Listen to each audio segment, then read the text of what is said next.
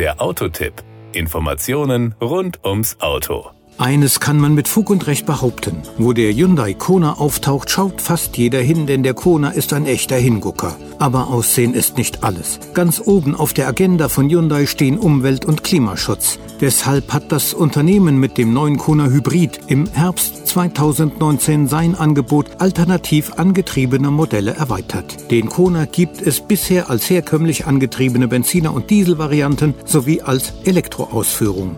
Power und Drive Hybrid bedeutet zwei Motoren. Im Falle des Hyundai Kona sind dies ein 1,6 Liter GDI Verbrennungsmotor mit 105 PS und ein 44 PS starker Elektromotor. Das ergibt eine Systemleistung von 141 PS und ein sattes Drehmoment von 265 Newtonmetern. Dabei ist der Motor des Hyundai Kona ausgesprochen effizient und umweltfreundlich. Die umfangreiche Abgasreinigung wird von einem Otto-Partikelfilter ergänzt, sodass der Kona Hybrid bereits die Abgasnorm Euro 6D Temp EVAP ISC erfüllt. Je nach Größe der Bereifung beschleunigt die Hybrid-Variante innerhalb einer Spanne von 11,2 bis 11,6 Sekunden aus dem Stand auf Tempo 100. Die Höchstgeschwindigkeit beträgt 160 km/h. Die Kraftübertragung erfolgt über ein speziell für den Kona Hybrid entwickeltes Sechsgang-Doppelkupplungsgetriebe. Falls der Fahrer die Gänge selbst wechseln möchte, kann er dies im Motorsport-Stil per Schaltwippen am Lenkrad erledigen.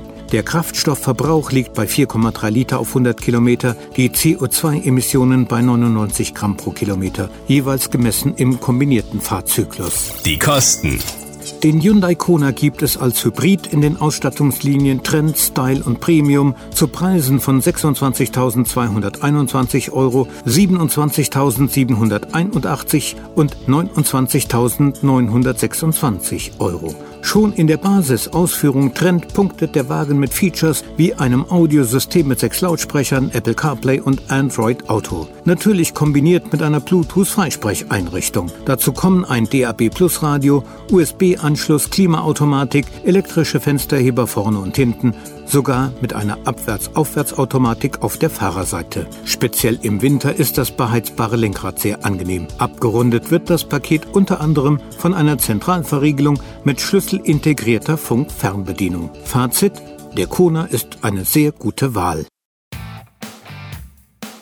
Das war der Autotipp. Informationen rund ums Auto.